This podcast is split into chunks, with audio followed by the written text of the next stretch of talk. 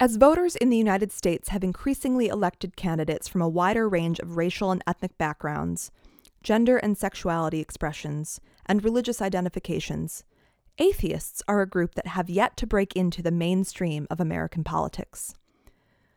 A recent Gallup poll conducted in early twenty twenty concluded that only about sixty percent of Americans would be comfortable voting for someone who identifies as an atheist.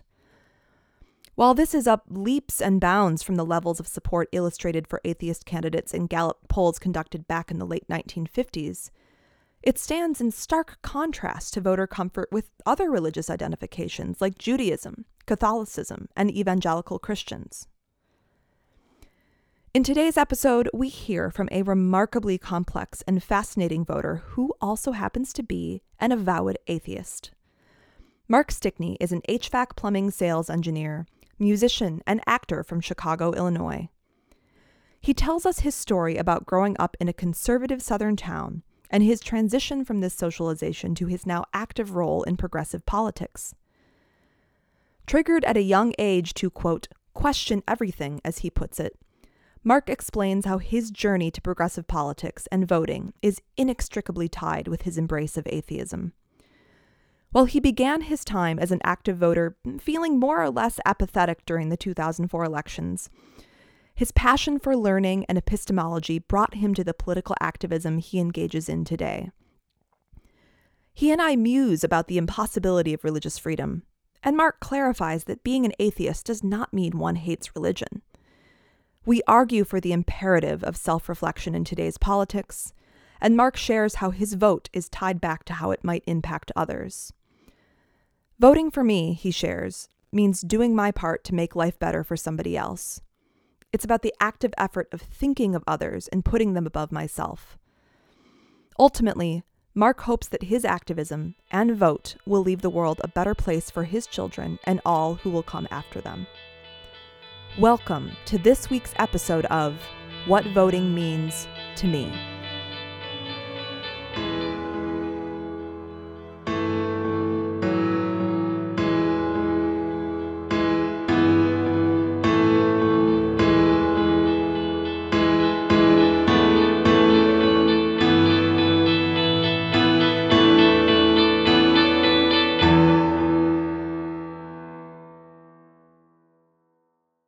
I just fine. so appreciate your interest in doing this. I want to make sure I have a cross-section of voices, and yeah. It's just the beginning, you know? So I'm I'm right. interviewing everyone. I had a really interesting kind of debate with Will last night. He's like, you know, Mara, you need to get some big names on there. On there. And I was like, yeah, I guess so. And he was like, yeah, you should do what Dax Shepard does and have like, I don't know if you listen to the Dax Shepard's Armchair Expert podcast, but he has an episode where he brings on just one of his like friends, like a celebrity guest, and then he an episode where he brings on an expert in something, like a whole range okay. of topics.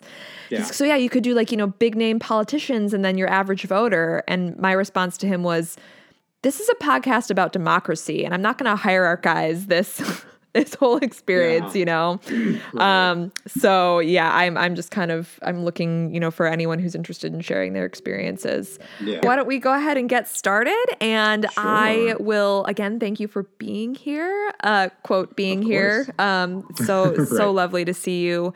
And you I will start with my, my first question, which is, tell us a little bit about yourself, related to voting or not related to voting, but anything you sort of feel called to share about who you are uh, and what you do with your life um, before we dive into some of the specific questions would be really great. Yeah. Um, so, uh, so as you mentioned, it's, so I'm not an engineer, I'm a sales engineer. So I, I actually don't have a college degree in anything. Um, never finished. Um, okay. But so sales engineering. So when I Essentially, when I got into my industry that I work in, I started out specializing in, um, well, first I started managing the office that for the company I was hired for, and then I learned the engineering on the end of pumps. Um, so that's what I started out specializing in, was designing pumps for large facilities. Um, and then as I learned all of that, I started to learn uh, all the other building operations. So how valves function, how the actuators function, how building automation works, how boilers function, et cetera. So all that stuff. And now I'm on the H V A C side of things as well. Um, so So what my, what I do is I sell directly to end users throughout Chicago. So I sell to all the school districts, universities, hospitals, um, et cetera. So I'm the guy where, let's say Friday night, uh, valve explodes in the E R at midnight and the engineers in the building don't know what to replace it with. I'm the guy who they call to identify it and tell them, this is what you need to replace it with. I have it in stock, get it out to you. You put it in yourselves or hire a contractor. Um, so that's basically what I do. Wow. Um, in a nutshell. Um, but, uh, uh, so I'm trying to think what else without diving too deep into like the actual things. Um, obviously I'm a singer and performer. Um, so very involved in the arts, uh, as well, um, which I love. I, I've been writing poetry since I was seven, publishing it since I was fourteen, I think. When I was going to school, I studied uh, epic poetry within ancient languages with a minor in the philosophy of religion. So I'm kind of just an all over the place dude. Um, and it, that's how it goes with how I got into politics eventually, because I wasn't involved in politics for a very long time. So, yeah, yeah. Oh my gosh. No, that, that background is so um, fascinating and wonderful, I think, for um, folks to have that perspective on all of like the different interests that you have. And yeah. uh, I will definitely encourage folks to check out your poetry on uh, your Instagram page or wherever you would like me to plug it, because yeah, uh, that's it's pretty really much where I put it right now. It's, yeah. it's as someone who reads it, it's really yeah. wonderful and it's really Aww. beautiful. Okay, so this is this is a great, uh, I think, segue. You know, you have your professional work, which sounds like it was a really kind of tactile, learn by doing process is that you like developed to get into this whole industry, H V A C, plumbing. Um, that's really, really amazing. Mm-hmm. But you're this really, really creative person as well. You're a singer, a performer. You write poetry, and you just mentioned only recently you started getting more active in politics. So I do want to talk about that. But first, yep. I want to ask you to dip back into your memory and see if you can recall your first memory of democracy. Like, did your parents take you to the polls? Did you watch campaign ads on T V? It can be anything. It doesn't have to be, you know, anything specific related to those two things. Um, but yeah, just right. your first your first was, memory of democracy. I was trying to think of it earlier when, because uh, I was listening to this week's podcast while I was driving around seeing customers earlier. Um, but uh, so. M- m- The majority of my youth was like almost no politics. Um, so, the, but the one that sticks out to me is when I was growing up in Louisiana, that was when uh, David Duke was trying to run for governor. And my my mom, that was a very rare time for her to be um, really talking about it a lot, you know, because he used to be the Grand Wizard of the K K K. Um, and, uh, You know, and I remember her saying at one point that if he got, if he won the election, that we would probably move out of the state. Um, and then there really wasn't like, that's the one thing that sticks out. And then there really wasn't much. Like, I remember, I remember her not liking Clinton. My mom is conservative, F Y I. Mm-hmm. So that's what I was raised as. But I remember her not liking Clinton. Um, and then her loving Bush. Uh, the first time, so I was old for my class, so I actually turned eighteen before my senior year, but I was either just insanely apathetic or I actually didn't know that I could register to vote for that election. So I didn't vote for the two thousand election. So the first time I was able to vote, um, or did vote, because I could have voted for a local election in two thousand two in Wisconsin, but I didn't. Uh, long story short, on that end, I was very apathetic in politics for a long time. Um, first time I did vote was the two thousand four presidential, and I actually voted for Bush, and I deeply regret it on so many levels. Like, not at, like Bush lost Wisconsin in that election, uh, not by a oh, lot though. Oh God, that's right. I. Yeah, yeah, yeah, he lost it, right. but by only like eighteen hundred votes. So Nader was the independent, and he got sixteen thousand votes in Wisconsin. Um, oh, wait, so Kerry, sorry, Kerry won by more than what I said. Kerry won by uh, roughly around eleven thousand votes, but Nader got sixteen thousand. Mm. Um, yeah, so that was my first vote. And I remember, because, you know, because I was still, I was much more liberal, was significantly more liberal than my mother at that point. Um, but I was still slightly in that conservative bubble where my rationale at the time, and I remember the talking points, was Kerry's such a flip-flopper. How can he handle the Iraq war? Mm. So yeah, what I, what I'm hearing is, so, so two thousand four was my first vote as well. Yeah. And I remember those talking points so well. Yeah. And yeah. like, kudos for you for sort of remembering that and like recognizing, like, oh yeah, these are political talking points. Mm-hmm. Um, oh yeah. And you know, for what it's worth, I I think that there are many folks out there who have different votes they've cast that they regret. Um, and we know that kids are socialized politically by their parents. So it's not surprising yeah. that that initially was sort of the preference that you were forming. And on this particular podcast, I'm all about, you know, I want to hear about like what the act of voting means. And, you know, I will never challenge a guest on a vote choice. You know, that's just not what I'm, what I'm really interested in uh, per se. Yeah. So in any case, yes, two thousand four was also my, my, my first election as well. Yeah. So I'm curious, just a, a quick follow-up question. So you voted two thousand four, the candidate for the president, you voted for, uh, that candidate won. Mm-hmm. What did that feel like? Do you remember feeling like, all right, my, my candidate won, this is great, or just sort of not really having a strong reaction? Um, I didn't, I didn't have a strong reaction because I didn't like Bush. So gotcha. I I voted for him for illogical reasons, despite not liking him. You know. Gotcha, gotcha. Um, okay.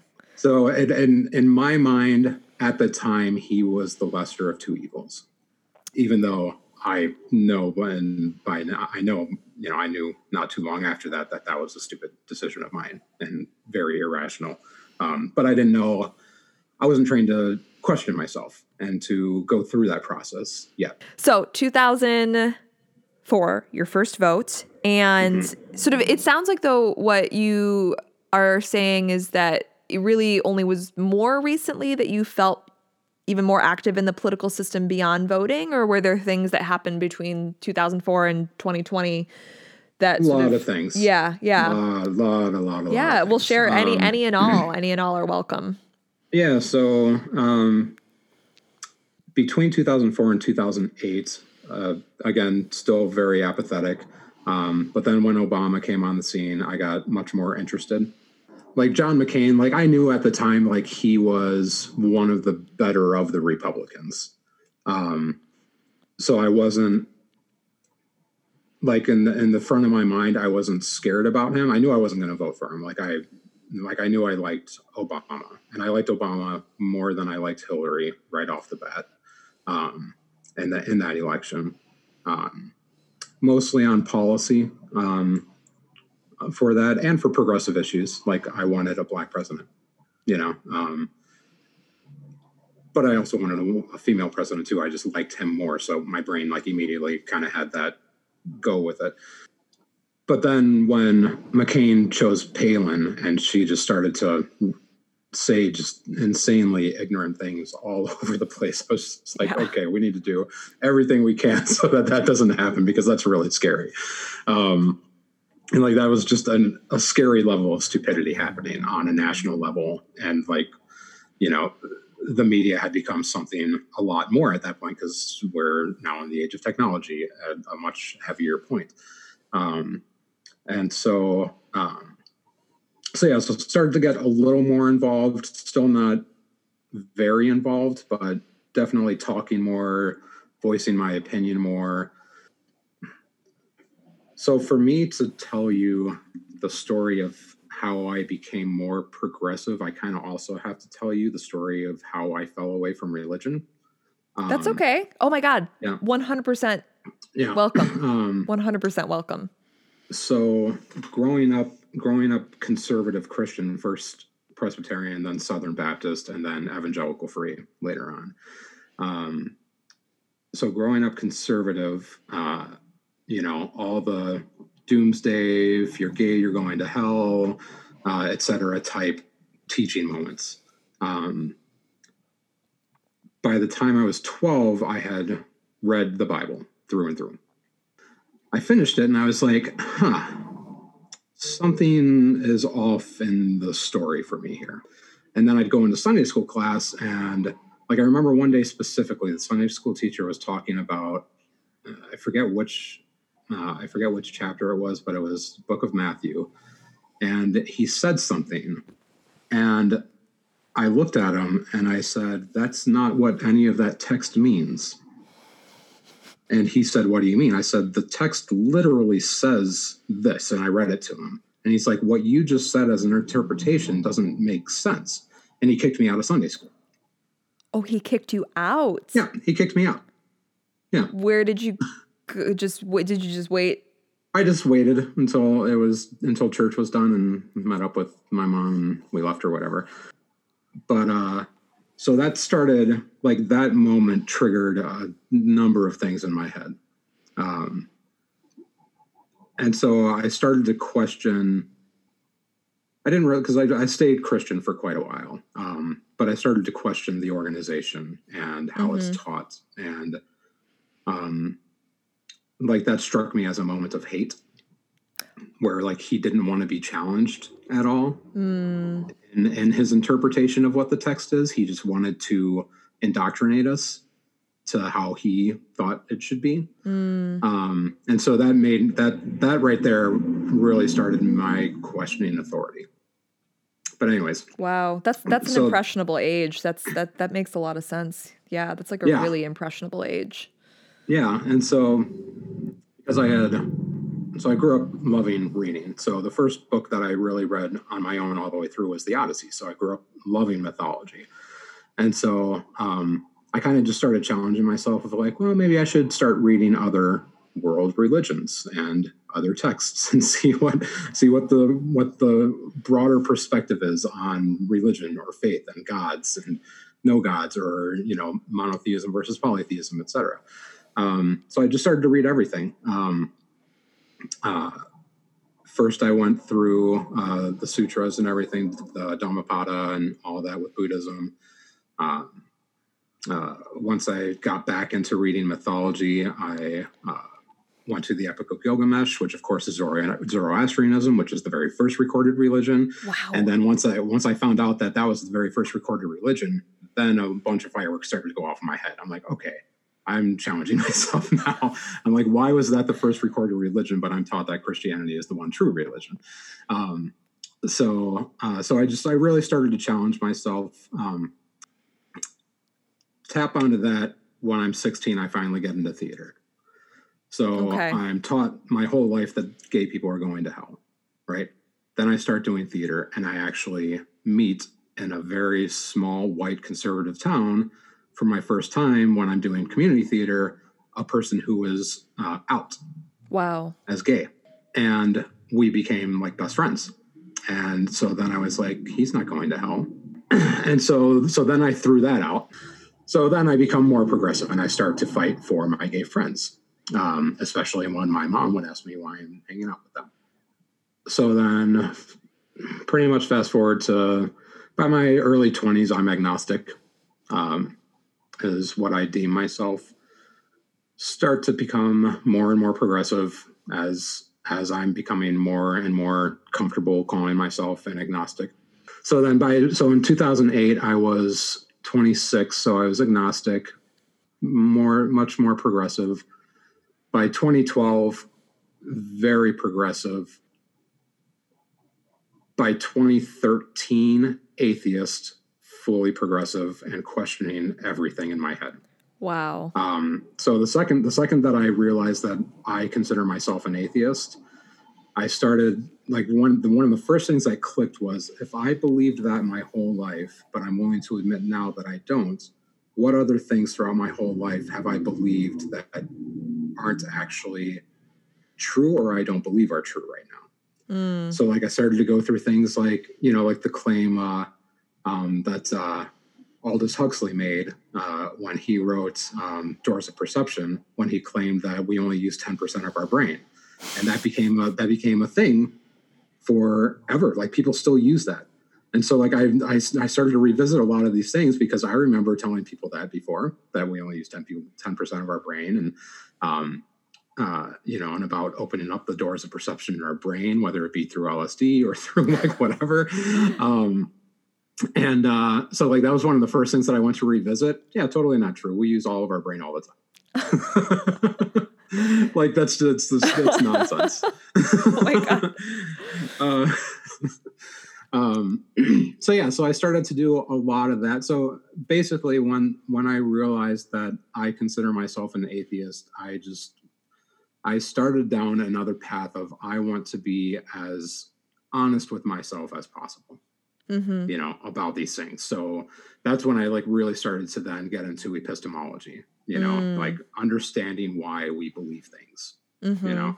Um, and so it's just really just questioning everything. Like, why, like, why did I, why did I vote for Obama in two thousand twelve? Like, I was able to break that down. Like, there were mm. certain policies and things that he had that I didn't like, and, you know, whatever. Um, but overall, it's like, yeah, he's absolutely the better candidate. Mm-hmm. Um, being able to go through that whole process where you can, in the end, if people ask you, ask you the question of why did you do this, and whatever, I would actually be able to answer. Okay. Okay. Yeah. Fully. Yeah. You know, like a full disclosure of, like, beginning to end, this is how I came to this conclusion. And that's, and that's, it's been, you know, of course, everybody, when I tell them I'm an atheist, they're like, oh, so you hate religion. It's like, no, that's not what that means. I actually fight for people's religious liberties every day online, all over the place. Yeah. Um, Uh, it just means that I don't believe in God. That's it. That's all it means. That's literally just has a definition. But yeah, and so that started, because then, like, once I did that, I also started to realize the insane amounts of Islamophobia and anti-Semitism, like, still constantly in practice everywhere. And it's like, it kind of just opened my mind up to this whole world that I, because I didn't have, let's say, a college education in political science or anything like that, it opened my eyes up to that world of, like, oh, yeah. now I need to educate myself on all of the stuff that I've missed out on.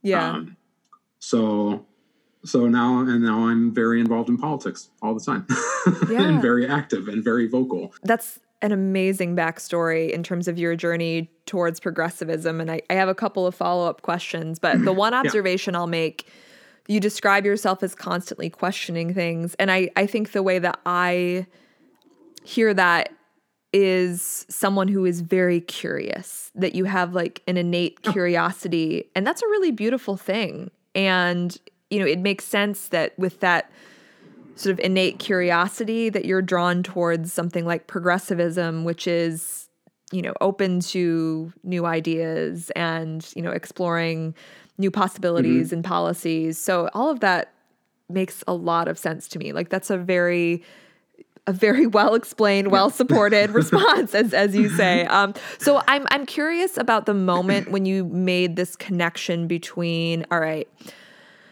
I'm getting less and less religious as I age and experience the world, and, you know, come into contact with folks who are different than me and who are different from, you know, what I was told was, you know, a moral person as a child, less and less religious, uh, more and more progressive. Do you remember if there was a particular point where you made the connection between that and, oh, so I can channel this into my vote choice, or I can channel this into my my political activism more generally? Do you remember, like, when that link happened, or was it sort of this subtle process that developed it, over time? It was almost right at the point where I realized that I was an atheist. Mm. Like, when I realized that, and so, so side note, so when I realized I was an atheist, um, I was, that's when I started my, uh, my current position in my company. And so I was on the road all the time, which I am now. So I'm on the road going to these buildings to help the building engineers figure things out, basically. Um, and so well, the second I started being on the road all the time and wasn't in the office all the time, uh, I started to listen to podcasts. So uh, I started, first I started with religious podcasts um, because I was still, like, I still study religion every day. It fascinates me mm-hmm. to no end. Um, so first I started with uh, religious podcasts, and or at least religious discussion podcasts. And then that kind of morphed into, I would start hearing about other podcasts, you know, where guests would come on, they promote each other, and et cetera. And then at one point on, on one podcast, uh, Matt Delahunty from the Atheist Experience. I don't know mm-hmm. if you know who he is. Uh, I don't. Um, the he, name sounds a little familiar. I'll have to look him up. Yeah, yeah. He, he, he's a he's a fairly well-known philosopher, um, and and very active atheist, and uh, very active in politics as well. Um, but uh, anyway, so one podcast led me to the Atheist Experiment, which is, I think that was the show where I'm like, it clicked, because growing up conservative Christian, one of the words that they try to never use around you is atheism. Oh. So so it's like, it was, I think it was literally just one of those words that I didn't really hear a lot. And then I started hearing it every day, listening to podcasts. And I was like, oh, okay, that's me. Yeah. uh, um, but then in a lot of those, the atheist podcasts that I started to listen to, a lot of them were very politically active mm. in, in progressive movements. Okay. Um, and so I started to listen to them, and I was like, oh, I'm a progressive. Like, these are all things that I absolutely agree with, that I actually think about all the time. I just didn't have a definition mm-hmm. or a way to define it for myself before, because I wasn't active in politics yet. Um, so once I started hearing that, I was, so that was, it was a very quick uh, transition, you know, of, of still a slight apathy to, okay, let's go. Yeah, yeah. You know, like, let's do this. Like, I'm ready to take on myself. I'm ready to take on others. Like, I'm ready to, you know, kind of just do it. When you said, um, like, how I was interested how my progressivism came with um, challenging myself and mm-hmm. everything. What came with that was, the more that I challenged myself, the more I understood my privilege. Mm. And so the more that I understood my privilege, the more that I started to care about everyone else other than me all the time. Mm. Um, so in everything that I do, I try to keep other people in the back of my head. Mm-hmm. Like every, like if I'm making a decision on, like, whether it be on a vote or a conversation that I'm having with somebody, I'm trying to make sure that I'm not denigrating a community or a, or a, a race or a gender or a sex in any, you know, in any particular way. Like, I'm, I'm very, I'm, I try to be very careful with the words that I use.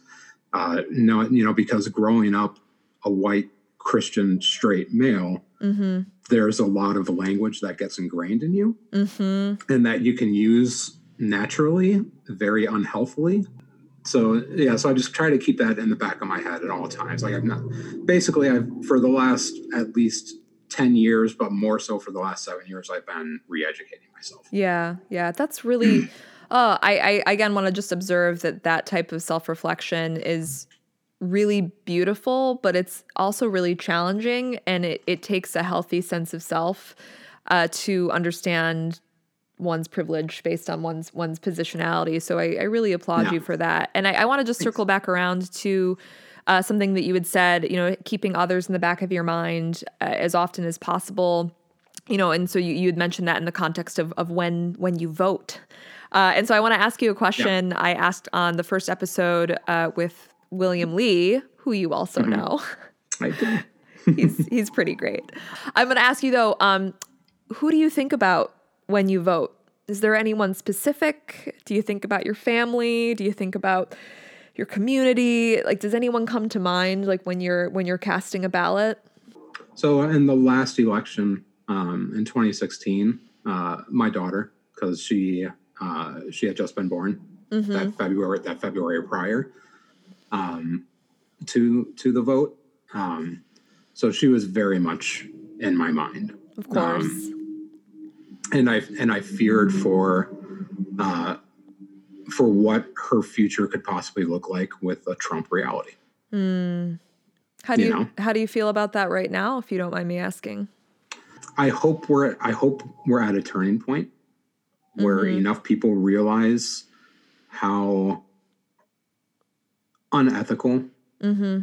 this White House is on a million levels. yeah. Um, So, you know, so the, the one thing that gives me hope with it is twenty sixteen gave rise to a new level of progressivism. Mm-hmm. Um, with the Sanders on, campaign in particular, are yeah, you thinking? With the Sanders campaign, mm-hmm. the Sanders campaign catapulted um, uh, uh, a lot, of, a lot of movement, um, and that gave uh, so kind of, I guess, a shout out to Young Turks, because then they started Justice Democrats, mm. and because of Justice Democrats, we have A O C, we have uh, Ilhan Omar. Um, uh, Rashida Tlaib, or the Rashida Tlaib was also a Justice Democrat. Um, so all the more famous progressives that the White House hates came from that, mm-hmm. um, including a lot of others that weren't on the on Justice Democrats' platform. Um, but uh, so that that gives me hope. Because of the Electoral College, though, I still fear mm-hmm. that uh, that we're stuck. Yeah, um, you know, we won't really know until we obviously won't know until the election, but. One of the reasons I will always feel disenfranchised in the presidential election is because of the Electoral College, because my vote literally means less in the grand scale of everything than somebody who's voting in Wyoming.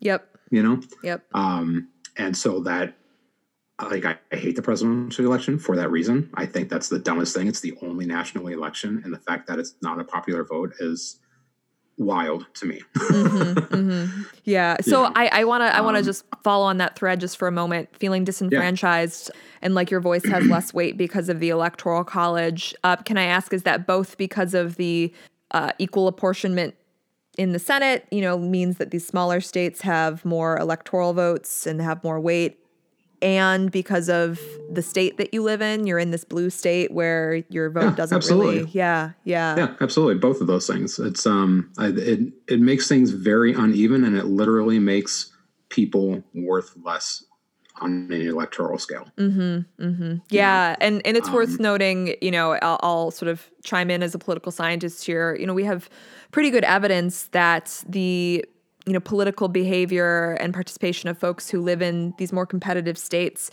is just different, and they're more incentivized to engage and participate in the presidential yeah. process as a result. So mm-hmm. uh, that's really understandable. I'm yeah. so sorry and, that and you experienced that. Because of that, that. same thing, uh, like I know a lot of people who don't vote in the presidential election because they're just like, my vote does not, like, like in Illinois, they're just like, Illinois is going to vote for the Democrat, so why do I even bother? Because my vote doesn't really mean anything. Yeah. You know, yeah. Like that's, that's the rationale in the back of their head. I mean, I try to encourage them. I'm like, no, it still does. It just sucks, you know? Yeah. So, yeah. Um, yeah. So that's why like local elections are much more like, I feel a lot more pride on a local election. Yeah, I was going to ask um, you, so, you know, we've been talking a lot about presidential elections, but I would love to hear any uh, experiences or reflections that you have from uh, midterm elections, state and local elections. What what what have those been like for you?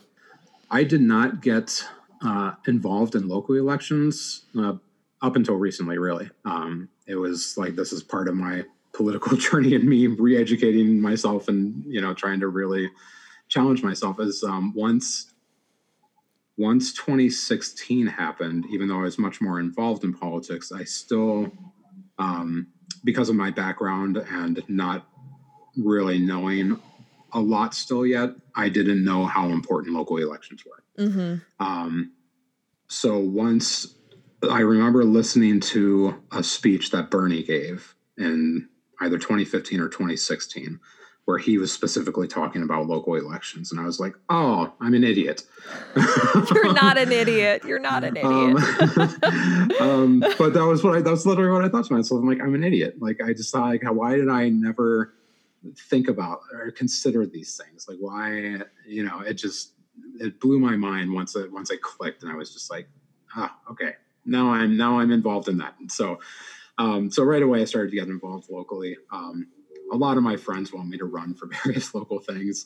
Um, I might eventually go for like school board or something like that, but I don't want to do anything big. I would, like, as a white male, I would much rather support women and minorities to mm-hmm. win elections. Like mm-hmm. that's, you know, um, and I want to speak out ab- about that, because not enough white men are comfortable speaking about, uh, about issues of race or mm-hmm. about issues of, uh, of sex and gender mm-hmm. um, and whatnot. And, you know, so the more that, the more that I'm able to talk to my either conservative or moderate family or friends on a very rational level about all of these things, and from an educated uh, mm-hmm. viewpoint, um, you know, like about women's rights and contraception and, uh, uh, you know, even the fact that um, so many states still tax uh, feminine hygiene products. Oh, yeah. Uh, yeah, you absolutely. Know, and things like that. Like, uh, like I've been, I've really tried to educate myself on all those issues so that I can talk to other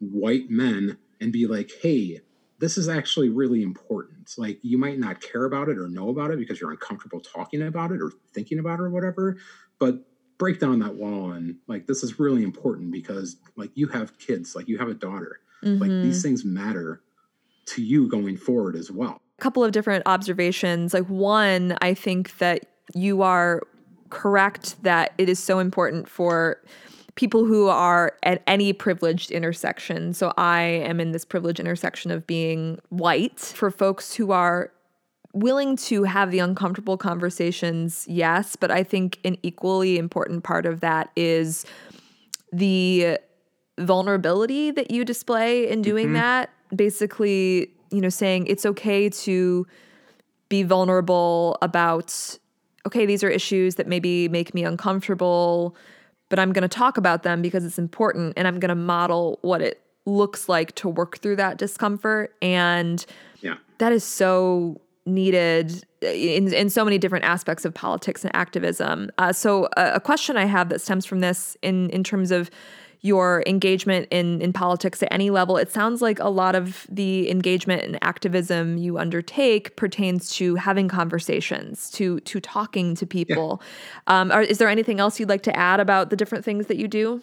With with our family schedule and my work schedule, I don't get to do, like, I, I don't have time to knock doors and whatnot. Mm-hmm. Um, cause like when I, cause I'm on the road all day long. By the time I get home from work, Christine usually needs to go to the studio. So I'm with the kids all night mm-hmm. um, until she gets back, and, you know, and I'm still simultaneously working while I'm taking care of the kids because mm. my job doesn't stop. Uh, so, so yeah, so I, a lot of, a lot of what I do is primarily online, having discussions, or even like when I'm with my customers, having discussions with them, when I'm in my office, having discussions with my inside sales guys, um, uh, you know, what, what, whatever it be, um, uh, a lot of online discussions, of mm-hmm. course, on Twitter. You see my Facebook page. Yeah. Uh, it's great. Sometimes they're very hard. Those get really fun. But you're so patient. You're, you're so patient. And, well, and that's uh, what I try. That's like one of the things that, like when I really started getting into epistemology, one of the things that I learned was patience in those conversations mm-hmm. and trying to be as reasonable without getting angry, mm. you know, mm-hmm. um, because if you get angry and you start throwing out things, uh, you know, like when people call me a libtard or, um, you know, snowflake or whatever stupid, you know, terms people use as, as euphemisms against your political party. Like, I don't do any of that. I don't call names. I don't, you know, I just stick with, I try to stick with the facts. I'm like, hey, here's what happened. Uh, it sounds to me like you are someone who acts, again, from a place of curiosity, but also from a place of activism and wanting to, you know, support marginalized communities and support progressive causes.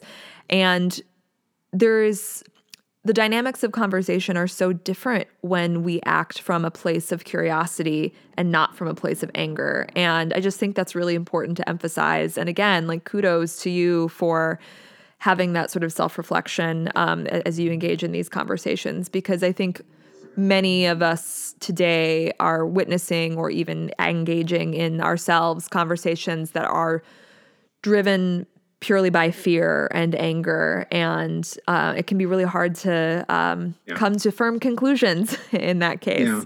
I, I would say that I I try to approach everything from a point of care is what I would say mm-hmm. um, about that. Uh, because if I get angry, anger always turns into being irrational within a conversation. Mm. Um, and so if I get angry while trying to make a point, I'm going to get off topic and off point. Mm-hmm. Um, versus if I stick with just the facts and basic levels of epistemology and proper questioning, I mm-hmm. can keep the conversation honest and possibly move it somewhere. Mm-hmm. Um, you know, versus if I just, you know, stop and call somebody a name. You know, it's mm-hmm. like at that point, if you call somebody a name, the conversation has ended. Yeah. Um. Uh. And there's, and you know, there, there's not going to be any getting through to that person at that point, because they're going to put up a level of defense in their in their mind. Yeah. Um, that is going to keep any logical thing that you might possibly have to say from getting to them. Mm-hmm. Um, and that's just basic psychology. You know? Well, yeah, I was thinking like, you know, the the what is it? The amygdala. Little the yeah. the fight or flight self defense um, mechanism gets activated there. So let's see. I have uh, I'm trying to think just a couple of more questions. I want to you know circle back around to the big question that's at the heart of this podcast. But I yeah. I do want to ask you one question in particular about religion and politics. So you yeah. are an atheist and have told this really beautiful story about that journey um, and sort of how that atheism linked to progressivism in your mind, and this is translated into your activism and the way that you vote. I'm wondering if you see a role for religion in politics anywhere. I mean, we know, of course, we have the First Amendment, separation of church and right. state, which has um, been bended and and moved in different ways uh, over American oh, history. Yeah. Um, but yeah, I'm, I'm just curious if you have any reflection, and I guess any reflection on the role of religion in politics today from the perspective of your your atheist existence.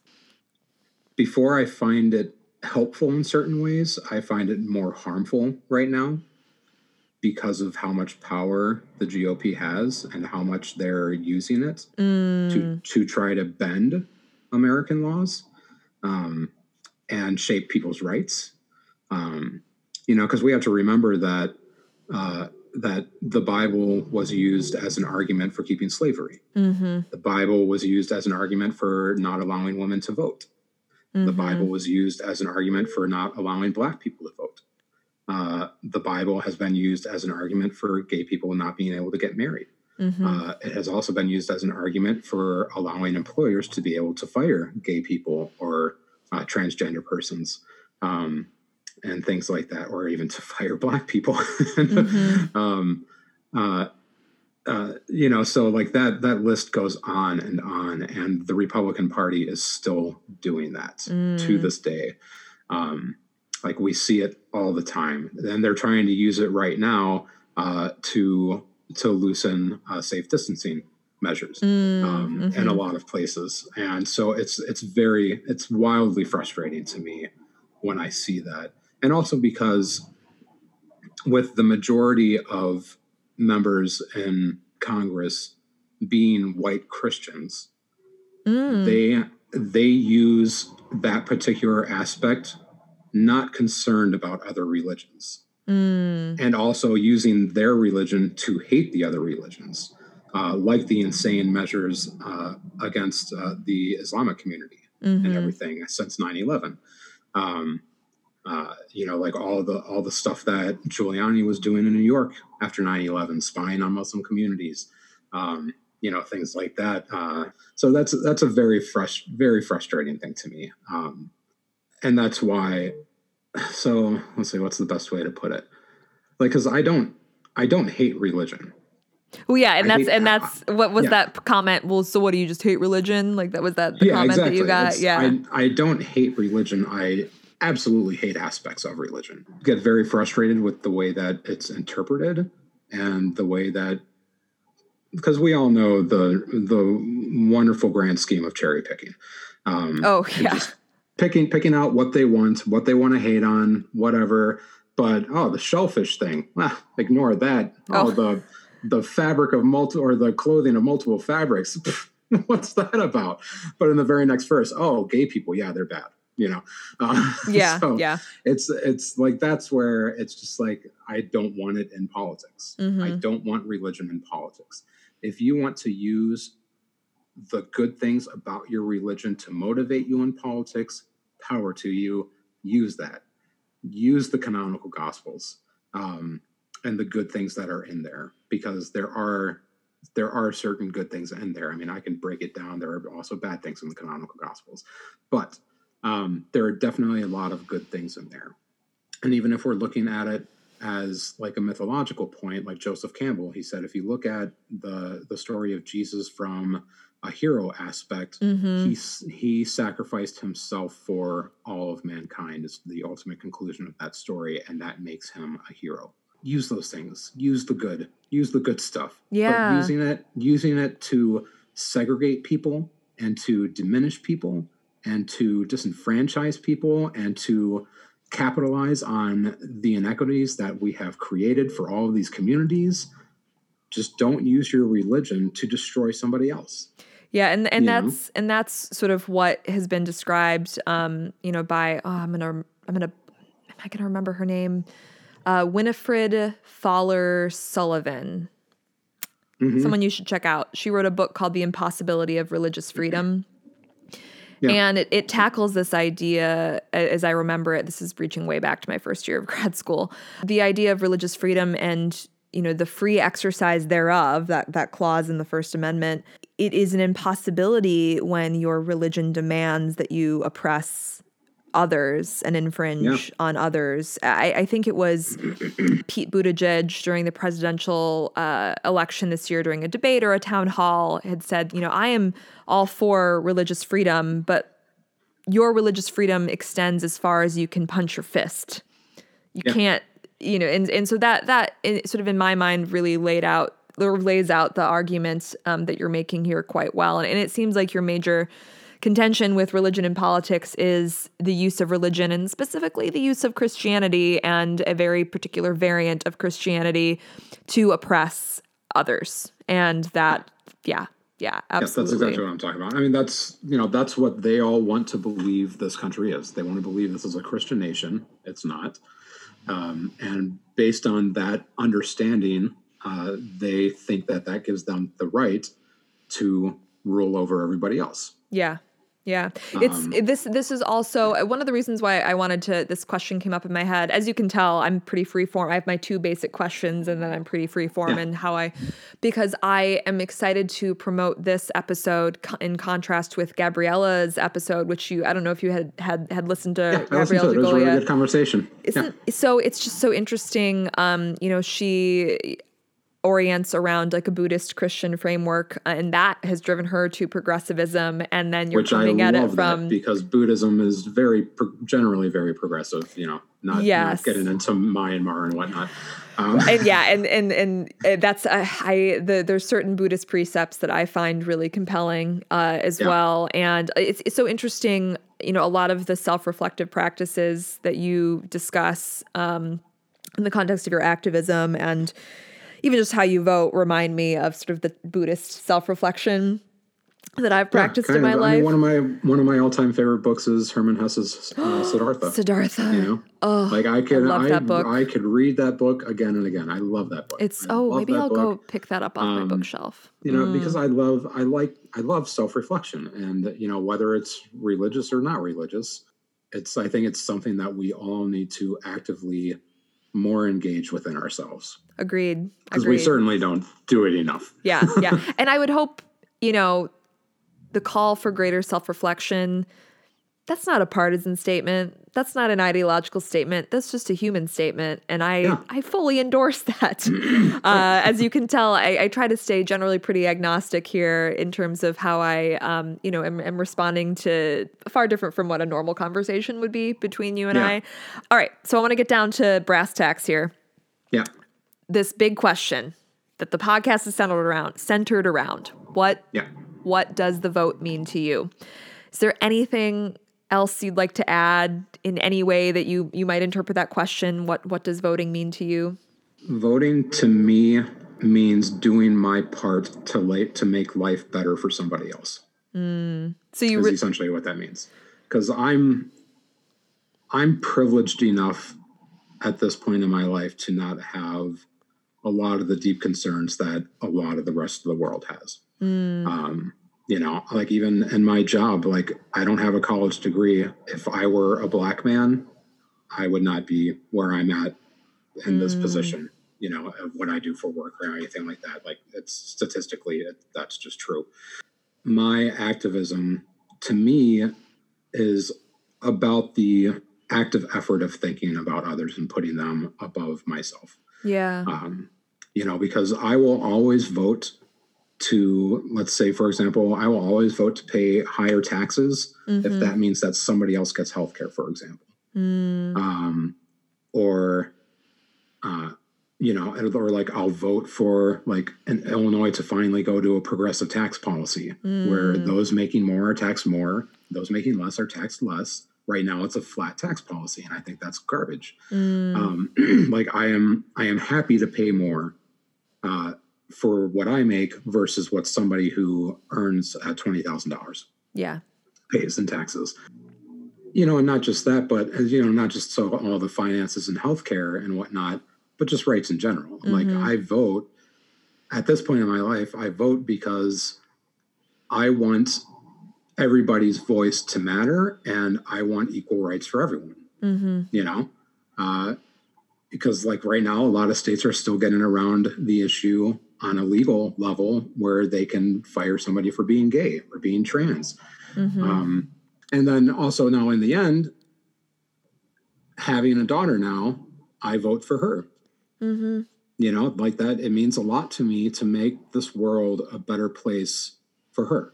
Mm-hmm. Um, and so that's, you know, that's all, all of those things. Yeah. So that's a lot of things. Yeah. But, yeah. No. And that, that answer so beautifully reflects the story that you told about like your journey from, uh, was small town in Louisiana, small, small, more conservative town. No. So, oh. well, so born in Indianapolis. Okay. And then, and then Columbus, Ohio till I was five. And then from five to twelve, Baton Rouge, Louisiana. Okay. And then after that, also, then my parents got divorced. And so every I, every other weekend I would go to Brandon, Mississippi, which is a very small town in Mississippi. Mm, um, okay. And then we moved to Grafton, Wisconsin, very small white person town in Wisconsin. Okay, okay. um, so that's, so yeah, all very white conservative areas. So yeah. really, yeah, really quickly, I'm just, how did you end up in the Chicagoland area? Um. So when... my brother got into the industry that he and I are both in now. Um, he got a job offer in Arlington Heights, which okay. is outside of Chicago. And um, so he took that. And so he was living here. And then when I graduated high school, I did a semester of college and I was like, you know what? I just want to work and learn everything yeah. right now. Like I just had so many... I had seen so many stories of friends of mine that went to college, and I saw their debts and I saw how much they didn't actually learn in college. And I was like, I don't want to do that right now. I just, I'm going to go work. I'm going to learn every industry that I get hired in as best as I can, and management and things like that.